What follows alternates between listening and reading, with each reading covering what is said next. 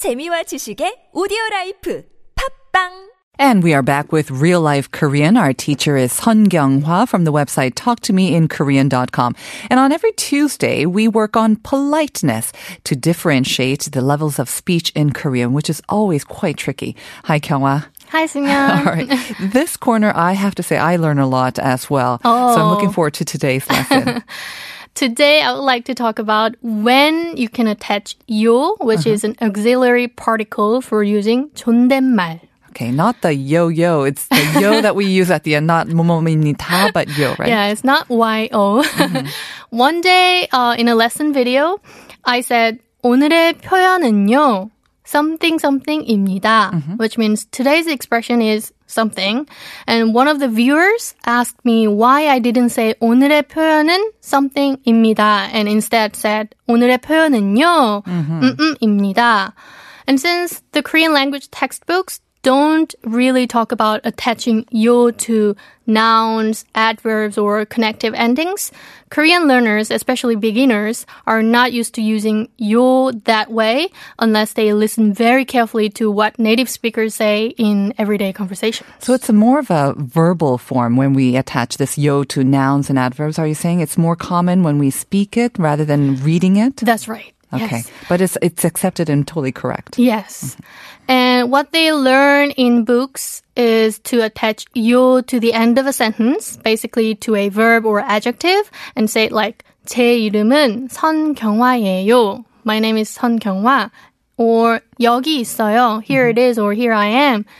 However, you can actually attach yo to nouns, adverbs, and even connective endings. So you can say, 제 이름은요, 선경화예요. Instead of 제 이름은 선경화예요. Okay. Once again, though, what's the difference? Why would you make things more difficult for people? If they knew it as 제 이름은 성경화예요, why would you say 제 이름은요, 성경화예요? Why would you do that? I think people colloquially when they speak, uh, they want to pause more often than when you write. Okay. So actually in my lesson video, it was for beginners. So I tried to speak slowly. So I naturally like broke down sentences a lot. Eh. Yeah. And as you do so, you want to stay polite, and that's why Oh, you yes. add the yo. Okay. That's right. 제 이름은요, 선경화예요. Or 여기요 instead of 여기 있어요. You can just attach right away to 여기, 여기요. And lately, uh, if you make a random remark out of the blue during a conversation, people often say 갑자기요? it's kind of a buzzword. Okay. So, for example, while talking about work with your coworkers in the office, one of your coworkers asks what food might be good for dinner. You can say, 네? 갑자기요?